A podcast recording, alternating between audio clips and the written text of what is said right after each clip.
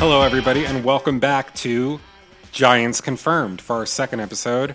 I'm Trevor Ickrath. I'm Matt Ribeiro. Matt, we're back. We're doing another episode of Giants Confirmed. Here we are to talk about They Might Be Giants. Yes. And their wonderful studio albums. Yeah. Well, I mean, I assume we'll get to the other albums afterwards just because, like, you know, eventually we'll run out of stuff to record about. Of course, and we'll want to keep going, but we still have like quite a long road ahead of us. We've only gotten through one so far. Last time we sat down, we talked about their self titled debut, which some people call the Pink album. Yeah. We were both pretty big fans, and I'm excited to hear what you think about uh, what many consider to be the band's like best record, I think. Lincoln. The thing about the MLB Giants fans is that they do not agree over what's the best album, but you're going to find the largest number of people saying Lincoln. Yeah, and I, this is the one that I see non They Might Be Giants fans mention too. Yeah, well, I mean, it's it's the one that actually ranked on like Pitchfork's best album of the '80s. So, like, you know, normies like this one. Yeah, and like I, I told a friend of mine I was doing a They Might Be Giants podcast. He's like, "Oh, cool! I'm a big fan of Lincoln." Yeah, it's very good. Whenever I have to do one of those like Topsters top 50 albums list, it's like absolutely no question that this is always number one. number one of all time. Yeah, like nothing else really displaces it for very long. very cool. So I'm I'm really excited to hear what you have to say about this one. Yeah. This is one of the They Might Be Giants albums that I've had like more experience with in my life. Probably the one I've listened to most over the years, this or Flood. And it's always definitely been one of my favorites. I don't know if I'd say it's like a huge step up from uh, their self-titled. It almost feels like it, the songs could be like from the same sessions. Yeah. But I think if you like look closely, you can see some like little bits of improvement here or there. Like I think one big area where they kind of improved was the lyrics. I Yeah. found myself really getting attached to some of the lyrics from this project in a way that I didn't quite get there with uh, the self-titled one. Yeah, like I'm not going to put like a huge diss on the Pink album or anything, but there like there are lyrics that are straight up nonsense on that album. Yeah, and there are nonsense lyrics here too, but they're also really good. I mean, sometimes the nonsense lyrics are trying to say something. I don't necessarily know what it is all the time, but That's they might be giants in a nutshell, though, isn't it? Of course. saying something out of nonsense. that's they might be giants. yeah. Uh, what should we do before we get into the tracks? Do you want to talk about the cover? We did that last time, and I really like this one. So this is maybe my favorite They Might Be Giants album cover. Yeah, it's a Brian Dewan cover. Yeah, he apparently is an artist responsible for like a series of weird, like shrines, he calls them. Yeah. And this one features uh, two of the band's They're their grandparents, I'm pretty sure. John Flansburgh's maternal grandfather, Brigadier General Ralph Hospital, Fucking sick ass name. and John Linnell's paternal great grandfather, Louis T. Linnell. I think it's really good that it's a thing that was like built. And it's just a nice shot. It's very like pastoral. Uh, the photograph was taken by Carol Kitman. And you can see references to it in uh, the music video for Anna Ng, too. There's those two little girls holding up pictures of their grandfather.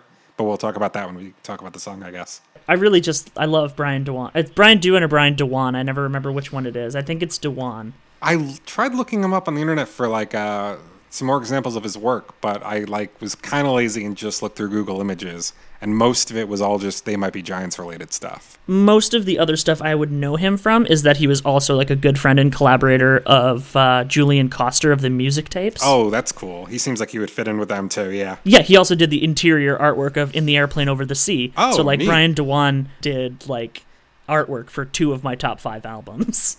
somebody should do an Elf and Six podcast. Fuck, dude, that that's something that just like if you d- depending on how close you you hew your definition, like you can make it pretty wide reaching.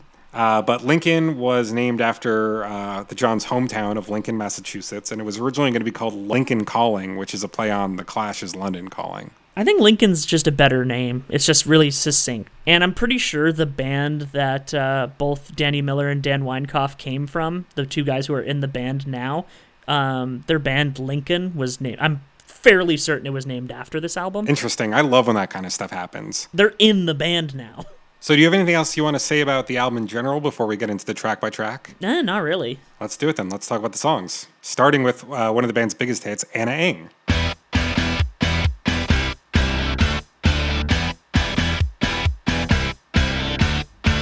Make a hole with a gun perpendicular to the name of this town in a desktop globe. Exit wound in a foreign nation, showing the home of the one this was written for. the name the name was chosen by like it was like they were looking in like a phone book and finding that there was a lot of angs. Yeah, I have a quote from Linnell where he says, I, I was collecting possible song ideas, and for some reason, I ended up looking in the phone book, and there were about four pages of this name that contained no vowels, Ng.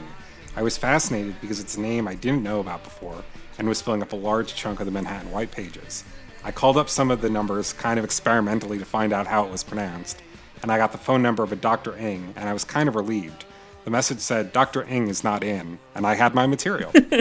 He just wanted to know how to pronounce it, and you didn't have the fucking Yeah. internet to use. it's a smart way to do it, I guess. Just give give them a call. Yeah, and yeah, the idea is just being like a song about distance, Yeah, this is like probably the quintessential long distance relationship song. like this or like Transatlanticism by the Death Cab for Cutie. Yep, definitely. That's a good one too. But this is this is a great one. I know it's probably a mainstream choice, but like this would definitely be a top. They might be Giants song for me. I really love it. Oh yeah, well, like since I've been doing this on the on the previous episode, I'll look at our rankings on this might be a wiki. Number two out of 875, which I'm pretty sure is a different amount of songs than there were last time we recorded, and I, I guess I guess there has been several dial songs since then. We haven't gotten a number one yet, right? I'm really interested to see what that'll be. I'm not gonna look it up, but I think I know what it is. I learned that Ing is a Vietnamese name, which means that uh, if this is a song about being in love with somebody on the opposite side of the world, that means that uh, the protagonist or the speaker lives in Peru. Although Linnell didn't know that when he wrote the song. It doesn't sound like it would be set in Peru, but I would like to think that John Linnell would actually just take a gun and shoot it through a globe to get his answer. that is such a great way to open a song slash album. Like, what a great lyric and a great line and great imagery. It's it's re- yeah, like they're very evocative with their lyrics. You can say that. And like I said, the lyrics really step up here, I think. And I also like this has some of my favorite um, vocalization from the Johns too. Like you brought up uh, last time, I think they have this thing that they do in their early days where they like compound very fast vocal runs with more drawn out syllables. Yeah. And like the chorus here is just like a masterclass. And that that still haven't walked in each other's majestic presence. It's just so much fun to sing. Although I think I'm pretty sure this song is uh, in the recording, John Linnell doing backing vocals for himself. I think Flansburgh does um, the I don't want the world, I just want your half line live, though. He says it very dramatically. He sings it to the tune of a line from uh, I've Got a Match. And uh, our friend Lisa Clapp delivered the "I don't want the world" line from her phone at work because that's she's the one who does it on the album. One of the best parts of the song. Yeah, it's really good. Something really entertaining I read on uh, This Might Be a Wiki is uh, in 1996, apparently, Linnell would occasionally open the song live with a chant of oversized load. and this.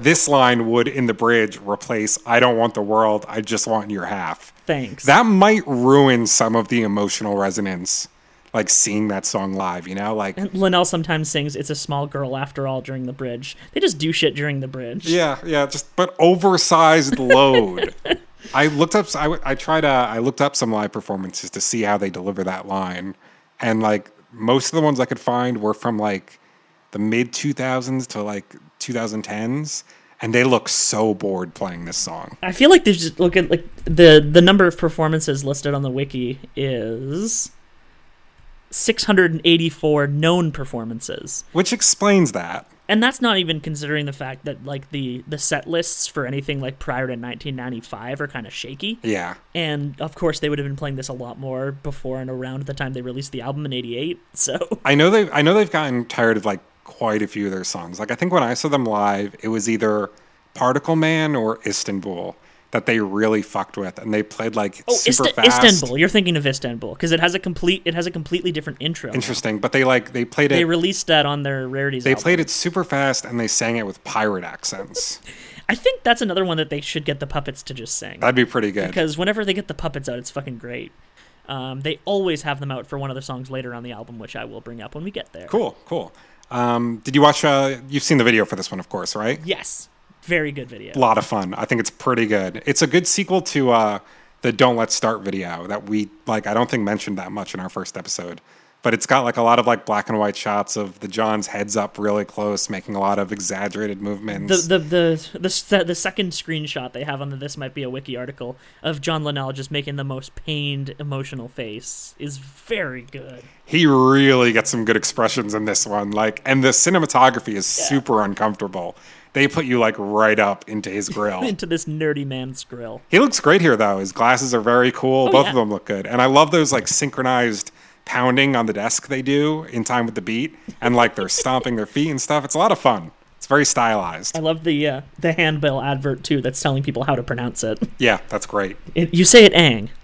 That's how you say it. That's our song. Listen to it. Yeah, this is this is how you say it. Now is the time to play it. Yeah. Uh, you want to keep going though, because I I like this next one quite a bit too. Oh yeah, absolutely. Cowtown.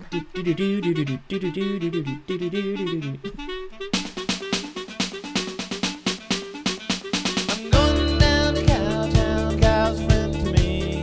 Lives beneath the ocean, that's where I will be beneath the waves, the waves, and that's where I will be. I'm gonna see the cow beneath the sea.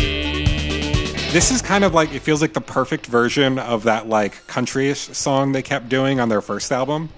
And this one I think dates back pretty early. Yeah, I read that this was one of the s- like the first songs they played at uh, one of their first shows, Yeah, they would play it in '82. and uh, they've said like um as recent as 2008 that it was like the first song that they learned how to play together as a band. It's also just a really good one when they have uh, the horns with them. Oh, I can't even imagine that would rock. Just when they have like the dramatic horn parts in the in the bridges.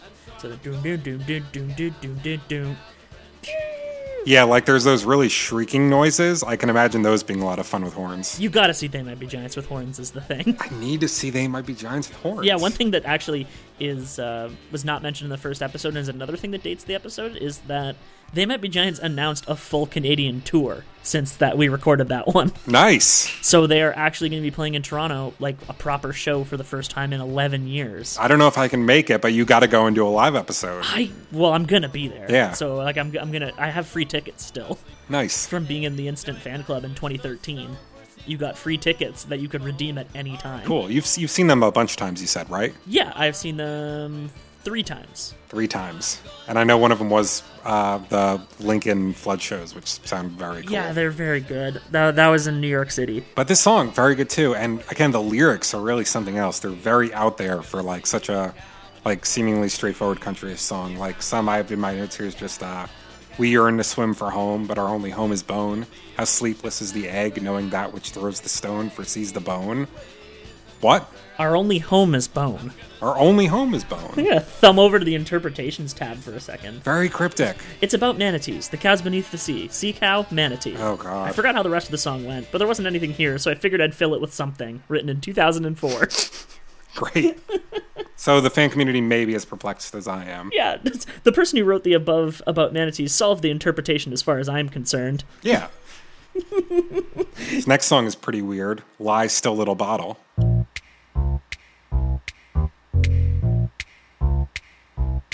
Lie still, little bottle. Shake my shaky hand. Black coffee's not enough for me. I need a better friend. One pill at the bottom. You sing my favorite song. I know I must investigate. I hope that I can sing along.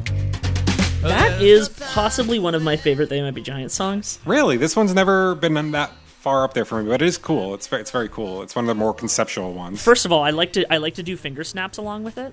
yeah, that's good. It's good for that. Um, I think is this one of the ones that they'd have the stick for? I feel like this is one of the ones they had the stick for. It is. I have here in my notes uh, Flansburgh would sometimes keep time and rhythm by banging an amplified tree branch on the stage as he sings the song. Nice. Uh, and the fans would start shouting for it, yelling, The stick! The stick! It's very good. Um, he played this when I saw them in Detroit, which is the first time I saw them, and it wasn't like a Lincoln flood show or anything. So as far as I'm concerned, it was a pretty deep cut.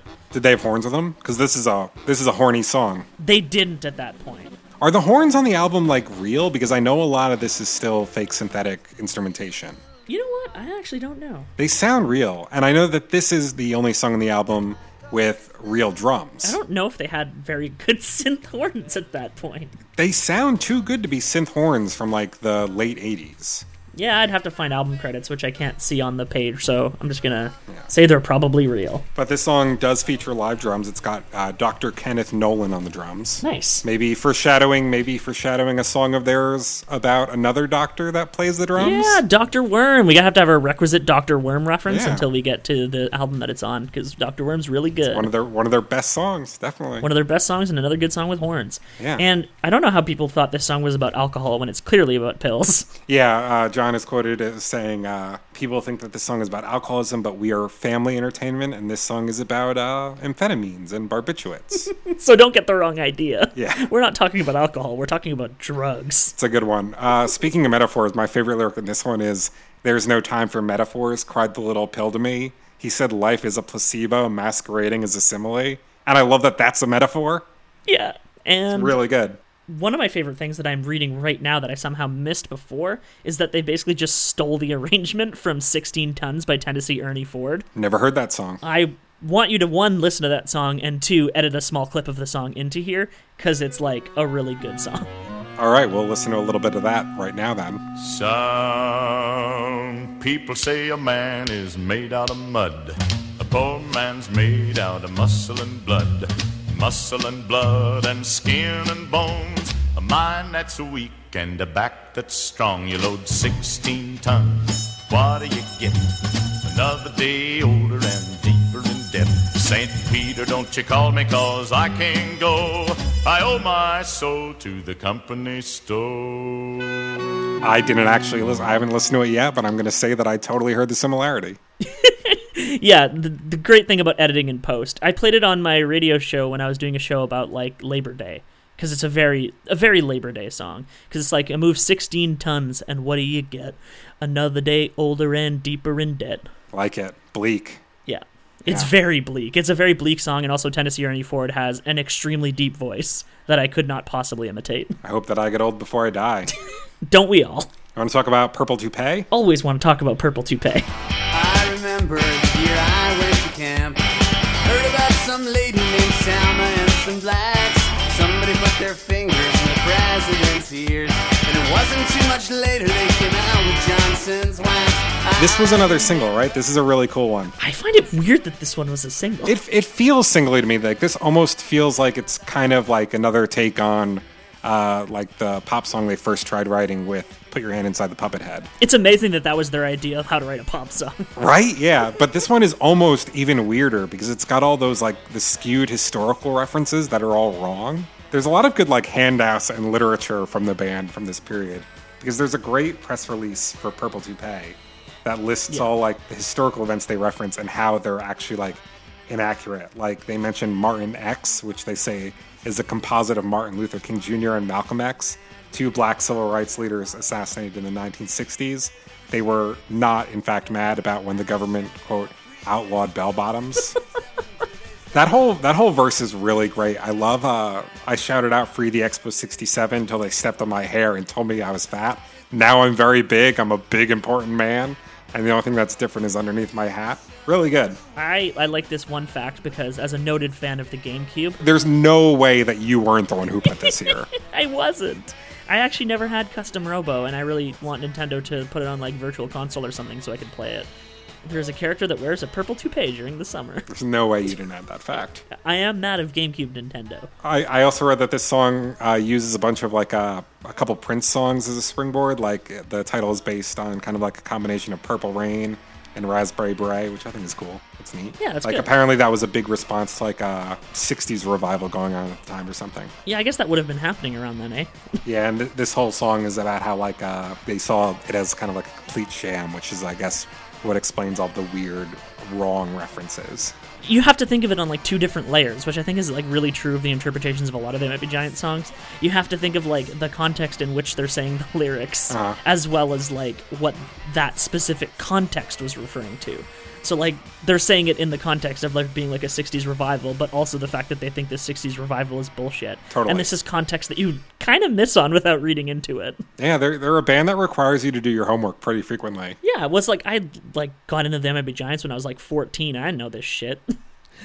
I was just enjoying the tunes. What do you think of that lyric? Uh, Chinese people were fighting in the park. We tried to help them fight. No one appreciated that. That's kind of a. That's- I don't know what you're going for, buddy. Not really totally sure. Interesting one, guys. I just want to look at. I'm, I'm on the interpretations page. Chinese people in the park is Tiananmen Square, Got it. That makes sense. See? and then someone says, "Following, no way that that's referring to Tiananmen Square." Conflicting reports. Oh yeah, that happened in '89. There's no way it's Ti- Tiananmen Square. Yeah, probably not. Oh, Chinese people were fighting in the park. The narrator confuses Vietnamese with Chinese. We tried to help them fight. No one appreciated that. Vietnam War. We tried to help them fight. No one appreciated That's really that. fucking good. That's And it- really good. and it really fits the the the mixed false references. Wow. This is a smart band. There's a smart fucking band. Smart band. And we're smart people because we know this stuff. Th- this is what I like about the fact that I have the interpretations and stuff opening as we're recording instead of making notes beforehand. Yeah. Because I don't, I, I will seem less smart and the band will seem more smart. It works for everybody. Good God, Cajun Aquarium.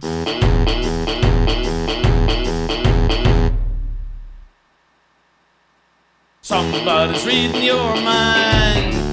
Damned if you know who it is. They're digging through all of your files, stealing back your best ideas. You cover your windows with lead, even keeping the pets outside. Then you hear a moment too late the sound coming over the phone. Yeah, this is this is an interesting one. May, maybe the first one on the album that I don't like really, really like. It only has 27 performances. Doesn't surprise me. It feels like a hard one that, to pull off live. I'm not totally sure they pull it off in the studio. I've seen this song live more than most people. They played it at the December 30th show, which I was at. That was 2012. And, like, the only times they really play it are at duo sets and, like, Lincoln theme shows. Because otherwise, the last time they'd played it is in 1999. Interestingly enough, this one would probably work really well live with horns. I think they had them. I don't remember if they used them on it. It's an annoying song. I really like it, actually. Really? Just because, well, first of all, it's short. It is. It does not overstay its welcome, I don't think. Two, I really like the. Um, it's not even a har- It's not even like a harmony. They're both singing the same thing, just the the joint vocals that they sing in the chorus. yeah. Um, and I just really like songs that are like about paranoia. There's a couple of really good songs about paranoia on this album, and this is definitely one of them. That sample really drives the energy of the song. Totally. And the lyrics are great too. I've written down here uh, somebody's reading your mind, damned if you know who it Damned is. if you know who it is, the digging through all of your files, stealing back your best ideas. They cover your windows with lead. even keeping the pets outside. I can see why you think it's annoying.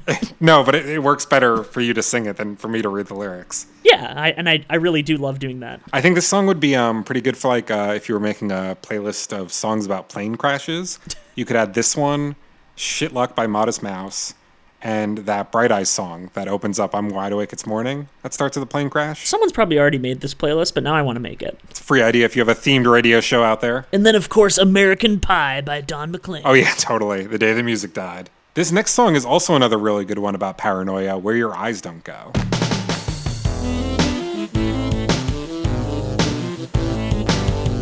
Where your eyes don't go, filthy scarecrow waves his broomstick arms and does a parody of each unconscious thing you do.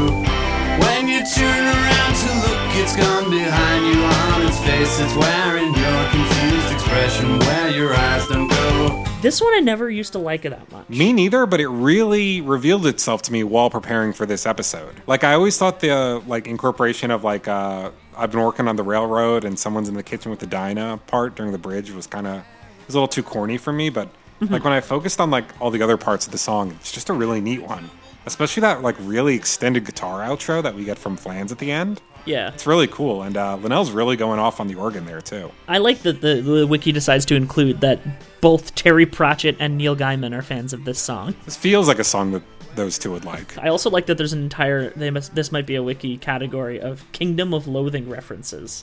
In that like things that things in Kingdom of Loathing that refer to them might be giants, not the other way around. Oh, interesting. It is a very long page. I'm not super familiar with Kingdom of Loathing. Neither am I, but like they are clearly huge nerds. Some lyrics I really like from this one. Uh, Every jumbled pile of person has a thinking part that wanders what the heart that isn't thinking isn't thinking of.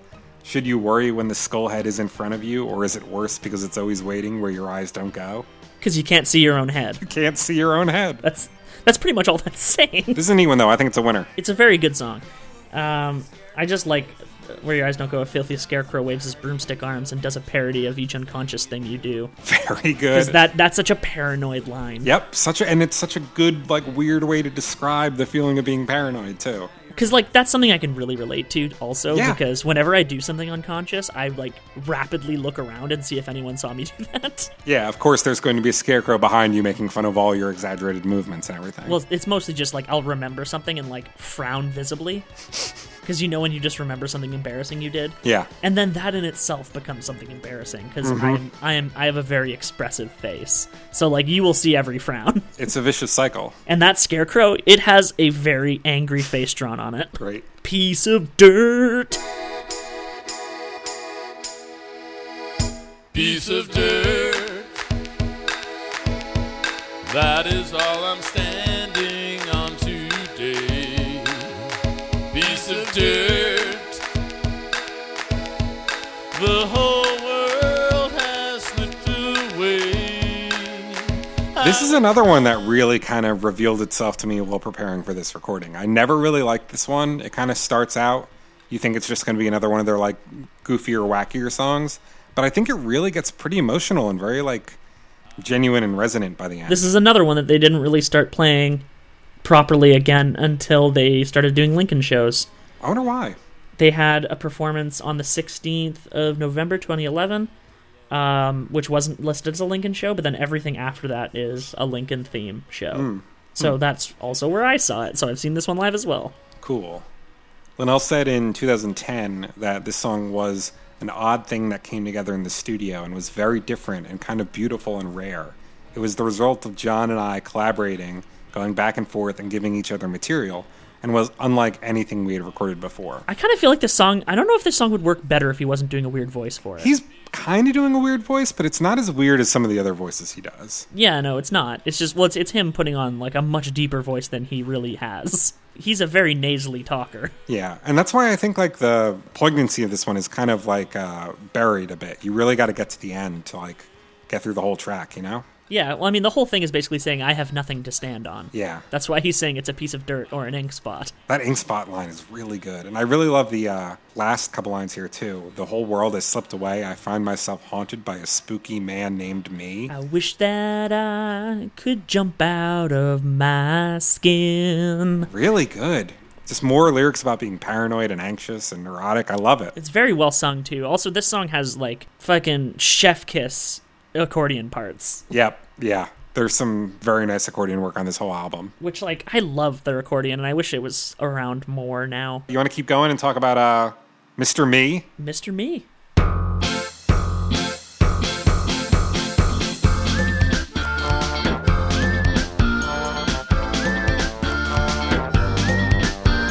Yo, yo, yo. Yo, yo, yo. Yo, yo, yo. Yo, yo, yo. Once a boy named Mr. Me bemoaned a great regret. I floundered in the misty sea, but can't abide its mystery. I wound up sad, you bet. So this is the one um, that that electronics chain Crazy Eddie tried to like Ripped off? sneak into one of their commercials. Strangely enough, Along with absolutely Bill's mood. Yeah. See, I could see this one working because as long as you're not using the parts with the lyrics in it, you can use it in a, it would be it would work in a commercial it sounds like a jingle. with all the whistling and whatnot. I also think something about the vocal delivery here uh, reminds me of something that would be in like a Sondheim musical or something. Yeah, I could see that. Like it, it has a kind of like a some. It seems like they could be singing a story to this. Yeah, and like it uses the same kind of rhyme schemes I feel like he works with frequently. This is a neat one. It's not one of my favorites on the album, it doesn't really stand out, but it's pretty cool. Also, the, he ended up sad.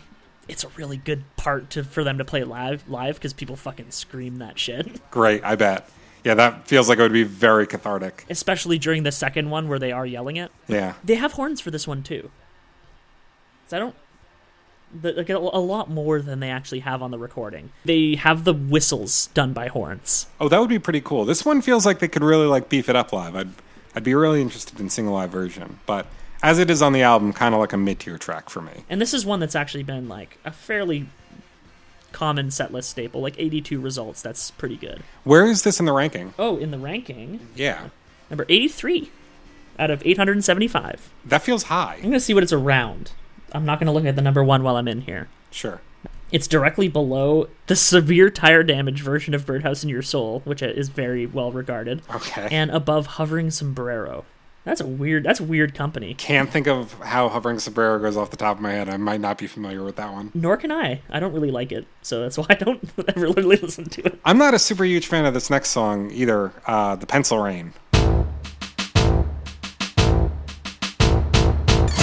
The possible dream, finale of scene, the moment that some call eternal, that some call insane.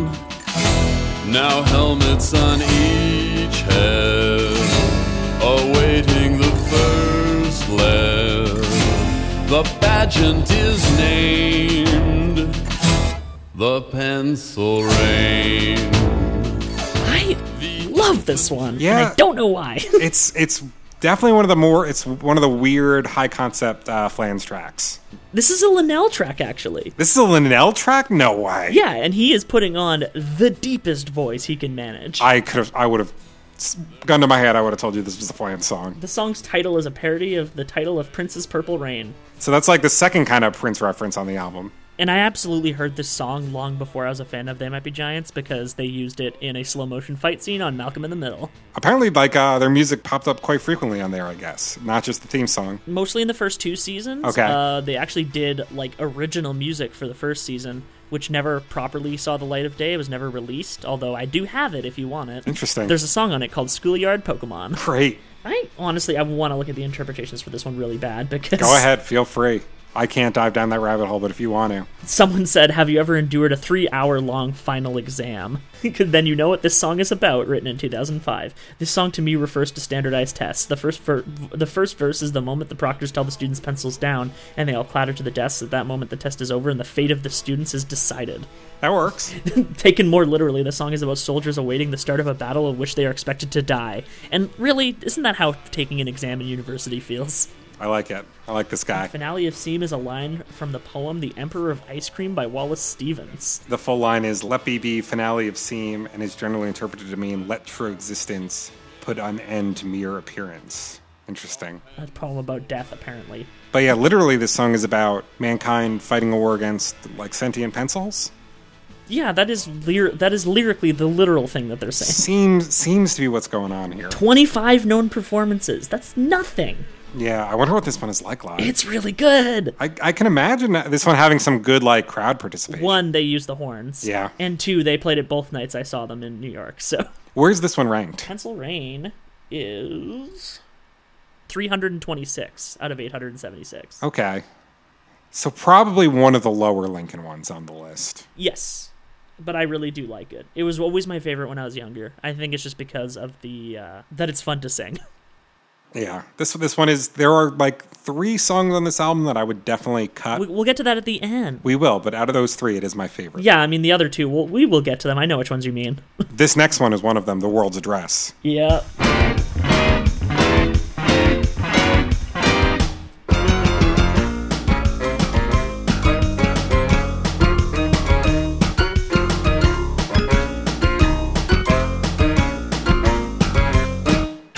I know you deceive me. Couldn't sleep last night. Now my tear stains on the wall reflect an ugly side. I can see your secrets. No need to confess. Everyone looks naked when you know the world's address. The world's address. A place I that- really don't like this one. I think this song is very annoying. I like the pun, even though I don't understand. They what say the it like a pun- billion times, though. They say it a billion times. They ruined their own joke. Yeah. Uh, they don't play this one anymore. Okay. They played it at a Lincoln show in 2015, but otherwise they hadn't played it since 1987 because they did not play it at the Lincoln shows that I saw or any of the other Lincoln shows around that time. It has three known performances. Yeah. This one would be. I would be interested in seeing it live, actually, because I could see them really tearing it up. But like, I, I definitely wouldn't be holding out for it at a show. This is also a rare track that is written by one John and sung by another. Yep, written by Linnell, sung by Flans. Interestingly enough, although Linnell does sing on the original demo that aired on the Frank O'Toole show in 1987. Yeah, I, I don't know if I have that. I probably have it somewhere. I have such a large, obscure collection of They Might Be Giants demos and stuff at this point. I trust you've heard the remix of this one that's on then. yes. It's so weird. Really interesting stuff. This one's actually rated higher than Pencil Rain. Really. 224. I, I definitely like Pencil Rain better than this. This one really gets on my nerves. I, how long is it? It feels long. I know it's probably not. It's 2 minutes and 24 seconds. It feels like it's five minutes long. They Might Be Giants have very few songs that are over 3 minutes. yeah. I knew it couldn't be, but it feels long. Call the men of science and let them hear this song. Tell them Albert Einstein and Copernicus were wrong. That's a good lyric. I like that lyric a lot, but just everything else here. I, I'm not even totally sure what the song means. It feels like a question wrapped in an enigma, wrapped in a riddle. What is the world's dress? Well, the world is a dress. But what? Because But it's what's a the place world's that- address? It's a place that's worn, like a dress, and it's a sad pun that reflects a sadder mess. It's a pun that I don't think they actually thought of a reason. Yeah, yeah. The boys are very clever. They're very funny. I don't know if this is one of my favorite jokes of theirs. Let's look at the interpretations. Oh, good God! There is 18 interpretations. Anybody saying anything interesting? The title is a pun, but it's not just wordplay. There is a discrete ontology being expressed here. The world's address, a place that's worn, refers to the same essence, perception, duality first expressed in Puppethead. God, I love this shit. It's good. The world, for the most people, is indistinguishable from their perceptions of it, when in fact our perceptions are only sensory projections onto something we could only experience directly in the form of our own bodies. Thus, for most people, the world is something they unknowingly wear. Sure. It helps to understand the puppet head is a metaphor for the same phenomenon, the perceptual world. Existing in the world means automatically appearing in the puppet show. So it's an I like a, a musing on perception. I can I can I can vibe with that. I can I can get down with that. Yeah, definitely. Very existential, very deep. I like it. All right. I like this next song too. I've got a match. Get out of the car. Put down the phone. Take off that stupid looking hat you wear.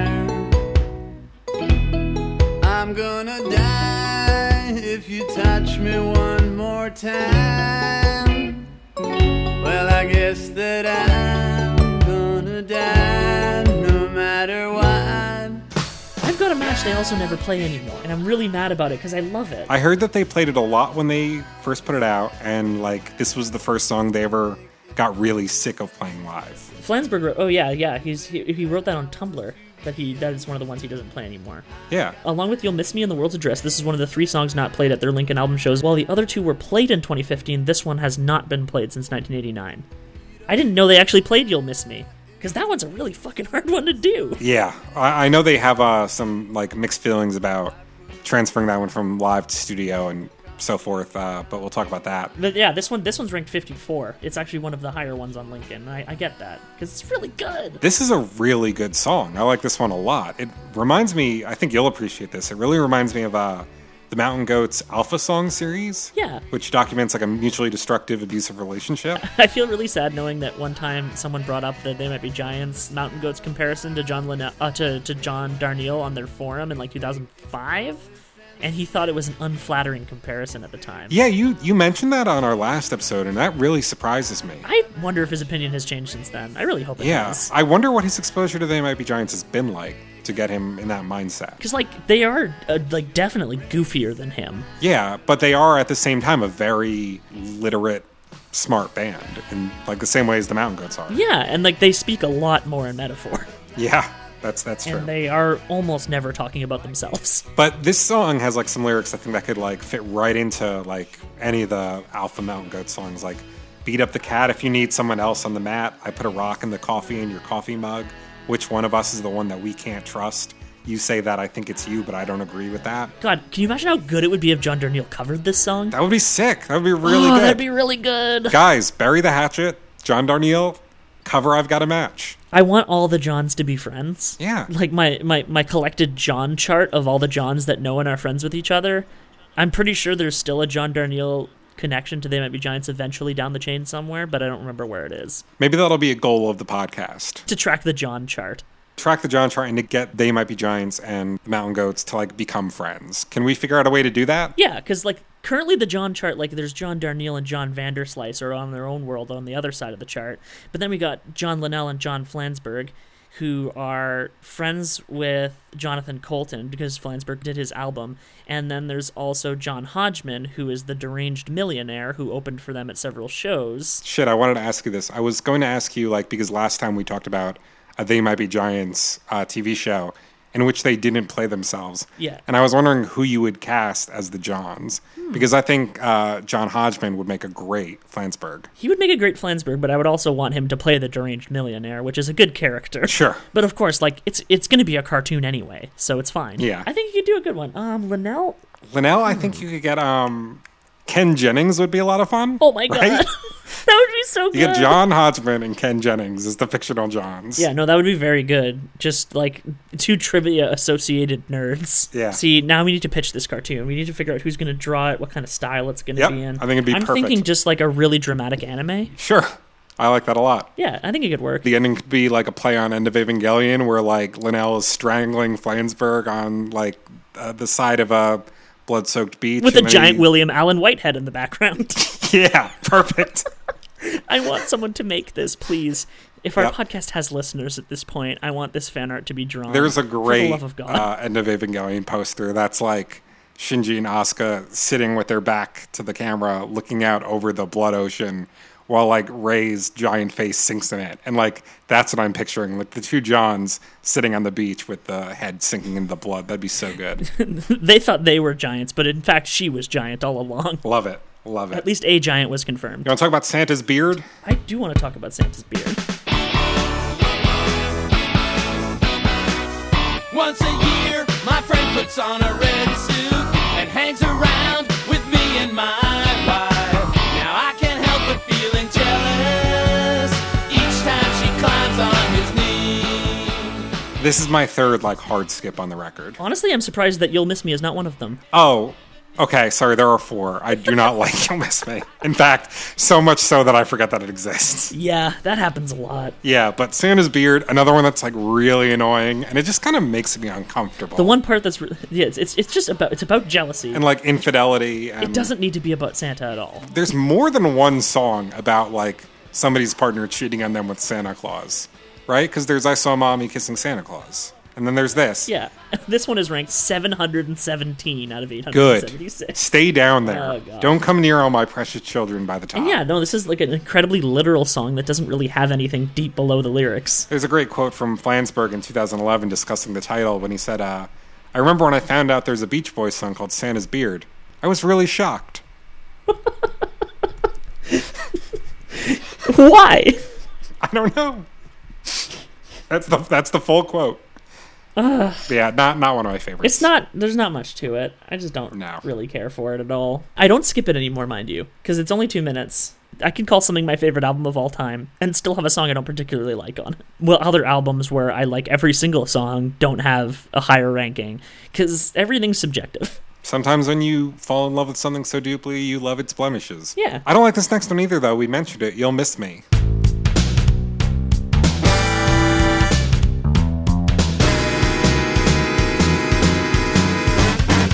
Yeah, I was ripped, my big old body in its prime and never shy while bloodhounds wait down in the lobby. You eulogize my big old body. I can see this song working. I actually I asked them about this when I interviewed um, John Flansburgh about why he never plays this, and I wish I had a transcription of my own interview. I really should have one made so I could use it to refer to. And it was basically they're just saying because yeah, the studio version of the song dras- drastically differs from earlier demos, which featured, featured slow beats and mellow vocals. I'd be interested in hearing that. And they play it really weird live, from what I've been told, because they have never played it at a show I've been at. Because they played it in 1997, Hmm. then they never played it again till the Music Hall of Williamsburg Lincoln show in 2015. But yeah, this one's really like discordant, very abrasive. Not really a fan. I like to think of it as like a weird semi Tom Waits impression at some points. Oh, I definitely get a Tom Waits vibe from it. That's a good comparison. If we're if we're doing our like dream covers album of They Might Be Giants Lincoln, I would love to hear Tom Waits do this song. Right, that's another thing we should assemble as we go. I think last time we mentioned uh, we'd both enjoy hearing Elvis Costello covering "Youth Culture Killed My Dog." And then this time we have so far John Linnell cover uh, John Darnielle covering I've Got a Match. Yep. And now Tom Waits covering You'll Miss Me. A sick record. It It's must be raining 'cause a man ain't supposed to cry. a great lyric. I was just about to But I say. look up and I don't see a cloud. That coming out of Tom Waits' mouth would be fucking incredible. It would work really They well. just they, they do not have the chops for the recorded version of this song. yeah, but th- but some of the lyrics are really good. That one's great, and I really like uh, "Your money talks, but my genius walks." Morticians wait with a shovel and a fork as detectives trace my hands with chalk. More really good Tom Waitian stuff. Like they they uh they're- they're really evocative lyrics and I actually do really want to hear this song live now cuz I want to see what they do with it with a full band I'd be interested Mm-hmm. too. because oh, a full band and like if they have horns on them at the time, like that's going to be really cool. But like they're never going to play it at a non-Lincoln theme show. Right, you, th- they wouldn't really bust this one out in any other occurrence. No. But you know what they will bust out is this next one. They'll need a crane.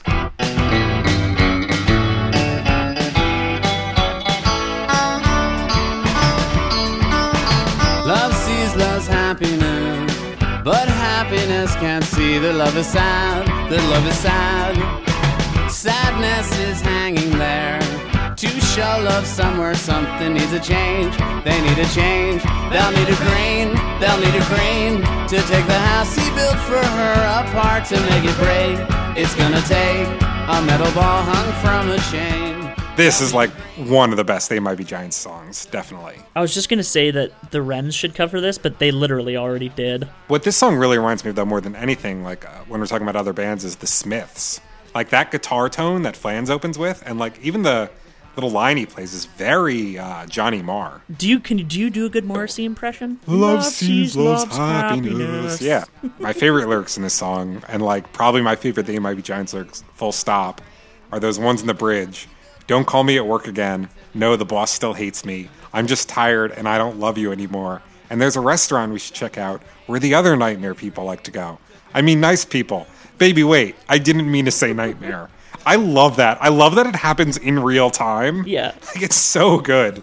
Baby, wait, I didn't mean to say nightmare. But this one this one's great. It was uh they they performed it on late night with David Letterman in 1989. That was a great performance. I recommended you check it out. John is Flansburgh is like really jumping around, going hard on his guitar. It's a high energy performance. I like it a lot. And Linnell's hair is a goddamn mess. Yes. And crucially, they did perform this song with uh, Letterman's house band at the time because none of those other guys were in the band at the time. What a weird one for them to choose to do on a late night show. Yeah, but it works. They did it really well. It does. Yeah, just uh, definitely one of their darker songs from their earlier period, which is like saying something too. Yeah, well, it- it's another it's another one of their um, like dark songs that sound happy. Like if you're not listening to the lyrics of this song, like it has a bit of a melancholy tinge, especially in the the way the guitar is tuned, specifically the very as you say Johnny Marsh way that the guitar is tuned. Yep. very kind of melancholy sounding, but like. He's singing in like an I don't know music terms, but I'm pretty sure it's major. And he really starts belting out the song title there at the end. It's very powerful. One thing I wanted to say um, in reference to this and also uh, Lucky Ball and Chain on Flood, which we'll talk about next month, is that the Johns both write very good songs about divorce for two guys who have not been divorced. Totally. Yeah.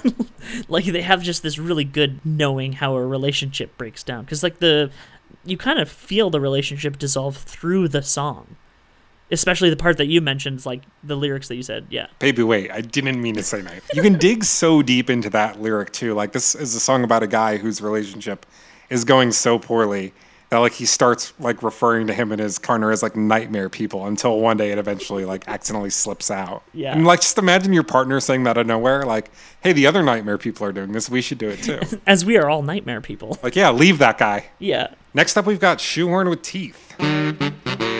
He wants a shoehorn, the kind with teeth. People should get beat up for stating their beliefs. He wants a shoehorn, the kind with teeth. Cause he knows there's no such thing. He asked I love that they have just a bell affixed to Marty Beller's drums for this song. Oh, that's cool. I would love to see this one live. So they just for for the little ding. Yeah. They've played this song 382 times, so it would be a very good chance that you would see it live. This is a neat little one. There's not a ton going on in it, but it's it's very cool. It's very catchy.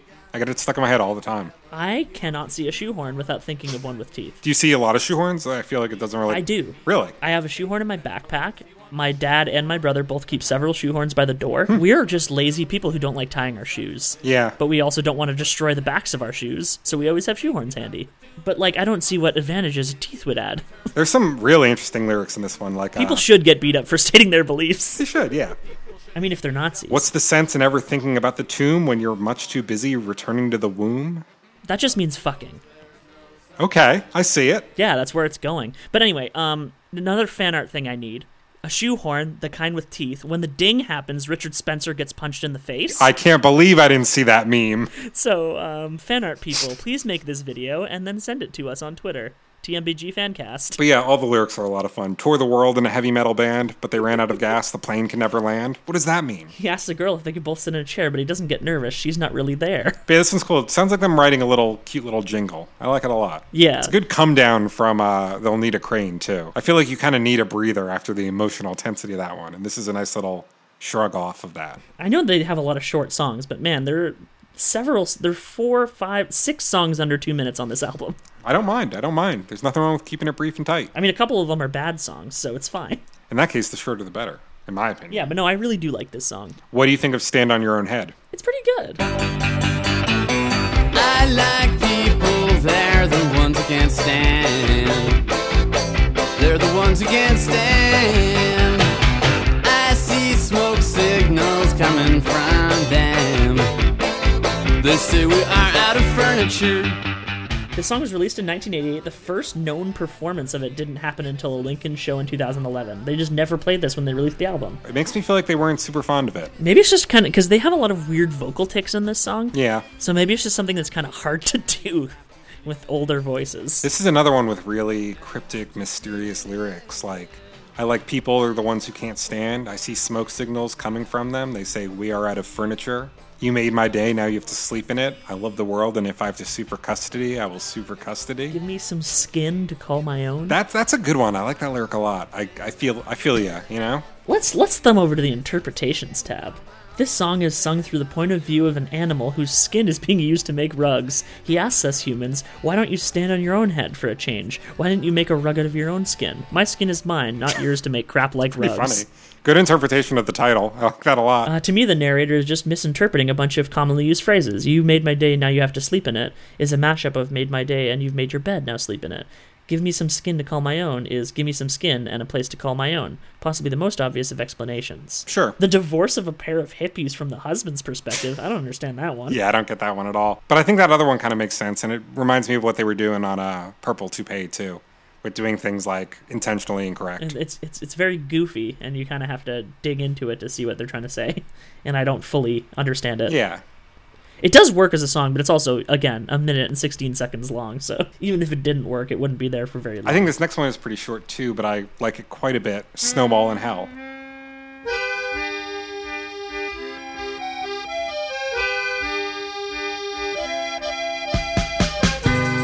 Avalanche or roadblock.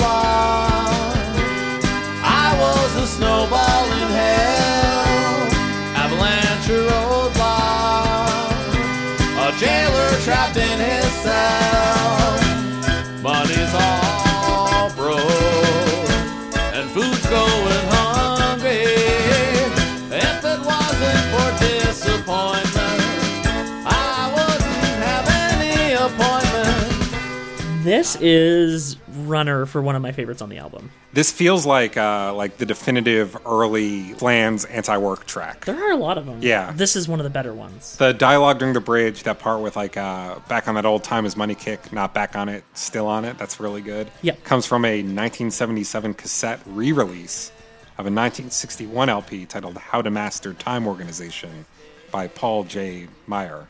Bill Krause brought the tape at a flea market for 25 cents and gave it to Flansburgh for his birthday. That old, the whole thing is a part of a How to Get Your Shit Together skit. It's a really silly tape. It has no useful tips on how to be more organized. Yeah. We probably needed to get permission for sampling, but we didn't. We get been very bad about getting permission on sampled things. I hope we don't get sued. I don't think like Johnny Cash ever came from for using that lyric and uh Daddy'll sing bass. could have really could have really put an early end to the band I feel like Johnny Cash is too cool for that. probably. My favorite part with this song is when they play it live.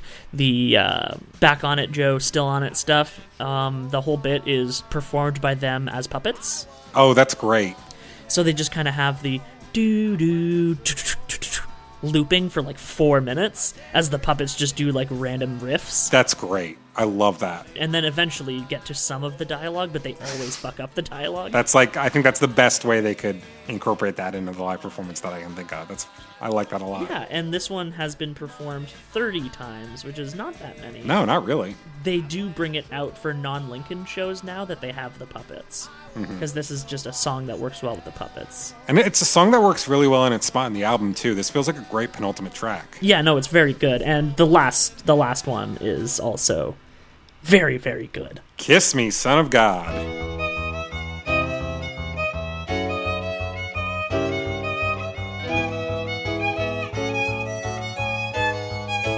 I built a little empire out of some crazy garbage called the blood of the exploited working class. But they've overcome their shyness, now they're calling me your highness, and the world screams, Kiss me, son of God. First of all, the harmonizing in this song is so good. The intro of this song has always sounded to me like um like you're watching a play and the actors are rushing to get into place for like the big act 3 finale song. Like there's something that feels very hurried about it. I this does feel like a song that would work really well in musical theater. Yeah, definitely. They sell it like But that yeah, for it's sure. like very it's very about some kind of like demagogue political figure. Yeah, the lyrics are great. And I actually played this song on my radio show immediately after the election of Donald Trump. that works well. Because it really does. I built a little empire out of some crazy garbage called the blood of the exploited working class. But now they've overcome their shyness and they're calling me your highness, and the world screams, Kiss me, son of God. Great. And I like I look like Jesus, so they say, but Mr. Jesus is very far away. Like someone who essen- essentially exploits the tenets of Christianity without actually being a devout Christian. The little mister that like he puts in, in front of that second Jesus is doing so much work too. It feels so condescending and like the best way, Mister Jesus. Fan art request number three. Someone used that thing that they used to chop people's speeches together and find Donald Trump saying all the words in this song and chop it together for me. I'd be interested in hearing that as well. Yeah, that this one is a lot more work than the other two. yeah, but, But it'd be pretty good. it would be really fucking good is the thing. we would definitely mention you on the next episode. But like I feel like this was actually just a play on Reagan sure, totally. cuz that would be more timely given Yeah. he was, you know, just exiting his presidency at this time. Mhm. Mm-hmm. Well, I guess he would still be in it in 1988. He would have exited in 1989. Right. This song is really cool, though. There's a great story about when they played it uh, on a TV station in Kansas City, Missouri. Apparently, right after the I Look Like Jesus line, they pulled them off the air. That's such a like Christians getting mad for the wrong reason kind of thing. Because like it's clearly, I, I think it's clearly making fun of people who use Christianity in like a a leadership kind of way. totally. Who exploit it? This song is about a CEO, is one of the interpretations written. So yeah, makes sense. I really like the um, I, I like the concept of like uh, like TV stations and stuff booking musical acts and having no idea what they're in for. Like it reminds me of that great uh, video of Dan Deacon performing like uh, Ohio on the news. You've seen that? That is one of my favorite videos That's of all time. that's one of my Apparently, favorites. he was just friends with one of the producers. Yep. And I'm sure they had And- no idea what they were going to get, but then they got what they got. Yeah, um, on the interpretations page, someone says President Trump. So it's uh, I'm not the only one who thinks this. This is not an allegory. This is the story of Wall Street. What do you think of the alternate version of this song? Did you like uh, revisit that one to prepare for this? I haven't, but I'm gonna do it right now. Much simpler arrangements. I think it's just kind of like guitar and accordion. It sounds more like a They Might Be Giants song, but I gotta say, I like the version they went with on the album better. I like they have a different set of harmonies on this one. Yeah, the vocals are a bit different too, but mainly it's the arrangements. like a lot louder accordion parts. Mm-hmm. I actually like the harmonies on this one better, but the arrangement of the album version is better. I really like all those strings and stuff. They're very cool. God, I love the same ones that I tortured. Yep. With that, that's the same in both of them, but it's very good. That's Kiss Me Son of God, and that was Lincoln. That is one of their best closers. I'm not going to say it's their best closer because their first three albums all have perfect closers. Like they're all vying for top spot for me because like yeah, Road Movie to Berlin, which is the closer on Flood, is also just chef kiss primo. Excellent, but we'll talk about it when we get to that. Of course. First, I wanted to talk about a couple B sides from this era. We didn't do Yes. that last time, and we're not going to talk about all the ones from Lincoln, but there are a couple that I really associate with the album and that I feel are strong enough to make the record. So I wanted to go into them, uh, starting with It's Not My Birthday. Well, the rain falls down without my help, I'm afraid, and my lawn gets wet, though I've withheld my consent. When this gray world crumbles like a cake, I'll be hanging from the hoop that I'll never see that recipe again. This is a good song. This was released on, uh, I think this was released on the They'll Need a Crane Yeah. EP and the Anna Ing single. And then also it was part of Miscellaneous Tea and then the earlier years. So like it was on all the rarity compilations. This one's cool though. It's uh, probably my least favorite of the three tracks we're going to be talking about now, but it's like it's got a lot of good, fun lyric stuff going on. Like I love that opening lyric: "The rain falls down without my help, I'm afraid, and my lawn gets wet though I've withheld my consent." it's great. This is also a good one live. Do they play this one live frequently? Like, uh, 'cause Um, I- it has 79 known performances, so not a decent, No, not, not too too much, much. but like a, a lot more recently. It's a very, it's very recent.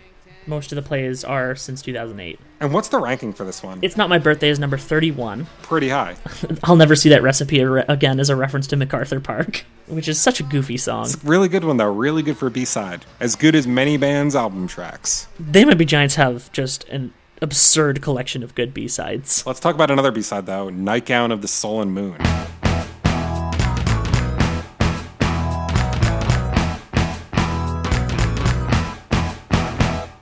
Fell on the door and you fell on the floor with your hand on the knob, looking up and abruptly forget what you're thinking. Fire alarms go up in your head. You live in the nightgown of the sullen moon. Out the windows lean into the room.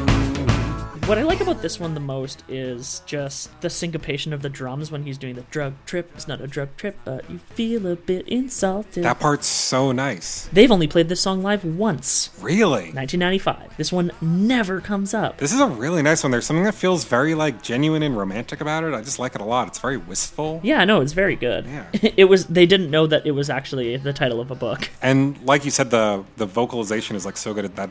The way it opens, fell in the door and you fell on the floor with your hand on the knob, looking up and abruptly forgot what you're thinking. Fire alarms go off in your head. You live. Love that. Yeah, it was ranked number 27 out of 876, so another high one. Nice. Yep. These are these are some classics. Hidden away. See, Linnell, Linnell said that the song was inspired by a young girl's drawing, which was probably inspired by the book that's the title's from. This one was also on the They'll Need a Crane EP and the Anna Ing single, as well as some of their compilations like Miscellaneous Tea and Then. This is a cool one though. I like it a lot. Yeah, it's a it's a very good track. I just like the Mm-hmm. uh, I like I like the way the drums go through it very much. This next one we're going to talk about though is maybe my favorite They Might Be Giants song. Hey, Mr. DJ, I thought you said we had a deal.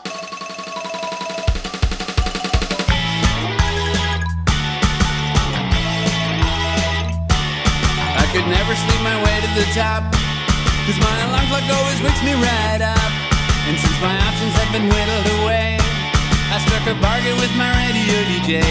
I said I'd like this song to be number one. He said I'd really, really like to help you, my son.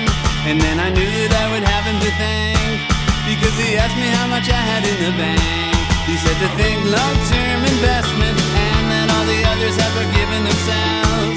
He said the net reward would justify the colossal mess they made of their lives.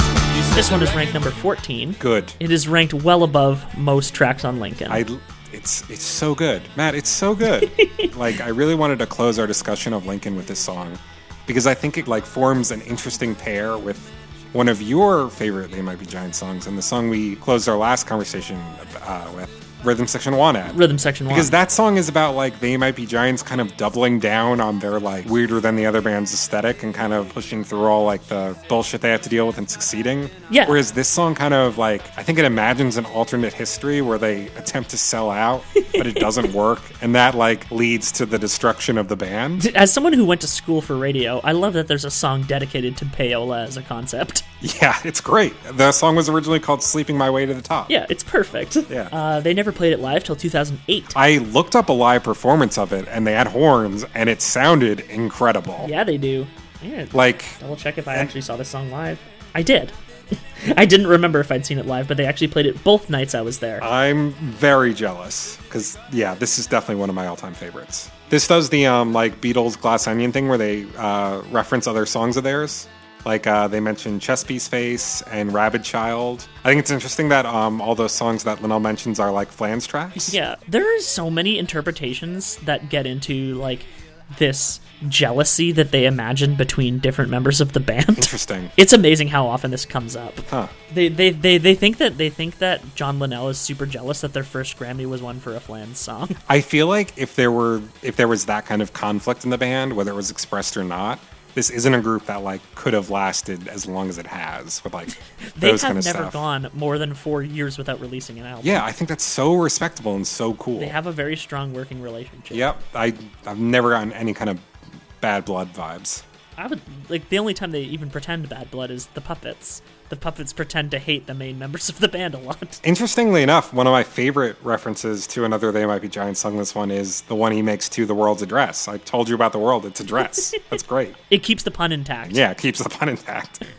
and speaking of like imaginary covers, I have like a really left field one for this one, I think. All right. I would really love to hear this song covered by Panda Bear from Animal Collective. Man, how would that Just work? it has like those like little like Hey, Mr. DJ, I thought you said we had a deal. It has those like hey, hey, hey background vocals that he could do really well. Let's do our best Panda Bear impressions. if you don't have a panda bear impression, you're not an Animal Collective fan, as far as Eh, I'm concerned. eh. God, we or have we outed ourselves as like 2009 era pitchfork hipsters? Totally. I mean, I still remember when Meriwether Post Pavilion leaked on Christmas. It was one of the greatest days of my life. This is oblique references that no one will get. Hey, this is our podcast about the MLB Giants. I hope you enjoyed our episode about the best album of all time, Lincoln. good app, good album, good songs. Really enjoy this one. Do you want to hear my um my edited 10 track like abridged version of this? Yes, of course. 10 songs long, pretty short, 23 minutes, but hey, that just means you can listen to it twice in quick succession. Absolutely. And these songs are so good, you're gonna want to. So uh, I keep the opener and Ang. I think that's a great track to start out on. Then like the first half, first five songs would be uh, Purple Toupee, Cowtown, Where Your Eyes Don't Go, and a close side one with I've Got a Match. I think that works pretty well. Oh, wow, you cut a lot there. Super utilitarian. Okay. And side two, another five. Is it just they'll need a crane through Kiss Me Son of God? Oh, it might be. They'll need a crane, shoehorn with teeth, stand on your own head, Yeah. snowball in hell, and kiss me. Son I of feel God. like that's an unimpeachable run of five tracks. The album kind of closes on a very strong note. We realize. Yeah, like I for a while there was this period of time where I would just have the last five tracks on this album on loop. There are good ones. Although, like, if I if I could, I would totally call an audible here, maybe. And I like it a lot, but I could see myself replacing "Kiss Me, Son of God" with "Hey, Mr. DJ." That would also work as a closer. It works really well as a closer, especially with their first closer being "We're Rhythm Section One" ad, because, like I said, they form a good pair. they're good they're good referential songs. One is the good ending, and one is the bad ending. Man, the Australian bonus tracks for this are so many. I like that they have the school children singing Particle Man on this one and not on Flood. Really weird. We'll talk about Particle Man and all that fun stuff next time, though. Yeah, when we get to Flood, their most popular album and their tr- their their it went gold actually. It sold over a million copies. Can't wait to talk about that. Until then, though, I'll say that if you like the show, you should subscribe to us on iTunes, give us a rating, give us a review. You can write to us at uh, tmbgfancast at gmail.com or follow us at tmbgfancast on Twitter.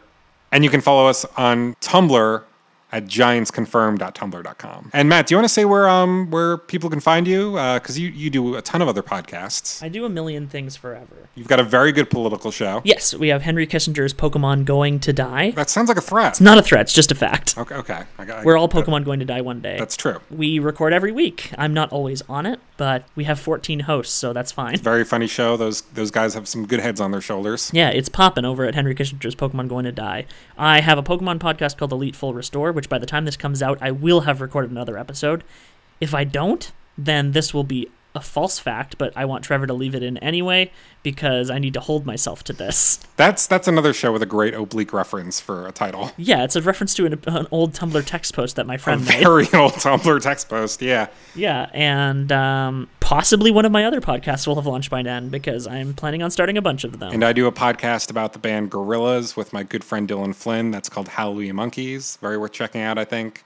So I do that show. I do um, a great show about one hit wonders with my friend Maxton Stentrum, One Hit Wonders of the World. Ah, so good. We've recently covered Who Let the Dogs Out and Rapper's Delight, A lot of fun episodes. And then maybe by the time this is out, we'll have done the episode that we should you should do with me, which is one week by Bare Naked Ladies. Yes, definitely looking forward to that. That's the thing about us not knowing when this episode's going to come out exactly. Yeah, yeah, yeah. We might have already done it. Who knows? Yeah.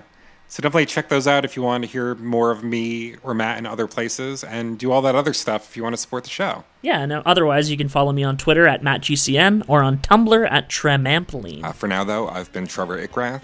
I'm Matt Ribeiro. And until next time, laugh and make a fortune off the same ones that you torture as the world screams. Kiss me, son of God. Call the man of science and let them hear the song. Tell them Albert Einstein and Copernicus were wrong. The world's a jest, a place that's worn, a sad pun that reflects a sadder mess. I'll repeat it for those who may not have already guessed.